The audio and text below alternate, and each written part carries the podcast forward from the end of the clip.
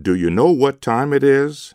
It's that time again with Cindy Gurn, who has the latest news about employment trends, current opportunities, and innovative strategies for managing a career on WERA 96.7 FM in Arlington, Virginia.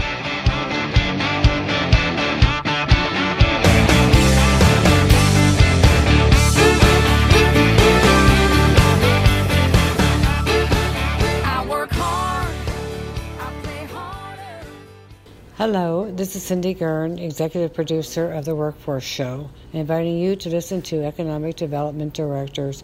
The first guest will be Victor Hoskins, Economic Development Director of Arlington County. If there's one thing I think people have a misconception about in the Arlington community, and actually specifically in economic development, is how much things like attracting and keeping businesses affects the local community.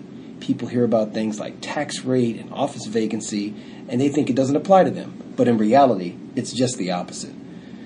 In Arlington, for every percentage point of commercial vacancy, we lose about $3.4 million in tax revenue.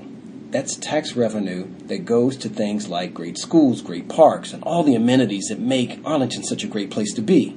That's why we work so hard in encouraging the strategic investments and really focusing on the benefits of economic development to Arlington County. And right now, we're about 10 percentage points below our historic averages, which works out to about $34 million a year, which is quite a bit of money. Another re- really important thing for listeners to keep in mind is the real diversity of Arlington's economic community. It's something we've worked on very hard to build, and it's something that simply wasn't there 10 years ago. Think about it 10, 15 years ago, Arlington was known as a government suburb. We had government offices, we had government contractors, and we had government commu- commuters. But we all know what happened when BRAC hit. When the new metro lines opened up and when sequestration happened, those government offices started shrinking or going away altogether. And that's how Arlington came to have such a record high vacancy. And we set out to change that, to really focus on what's next in the economy and diversify Arlington's business community. At this point, only about 22% of Arlington's um, economic base um, of employment is government employees.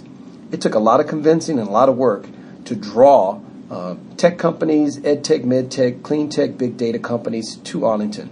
In Crystal City, you see dozens of fast growing tech companies now um, and even nonprofit associations.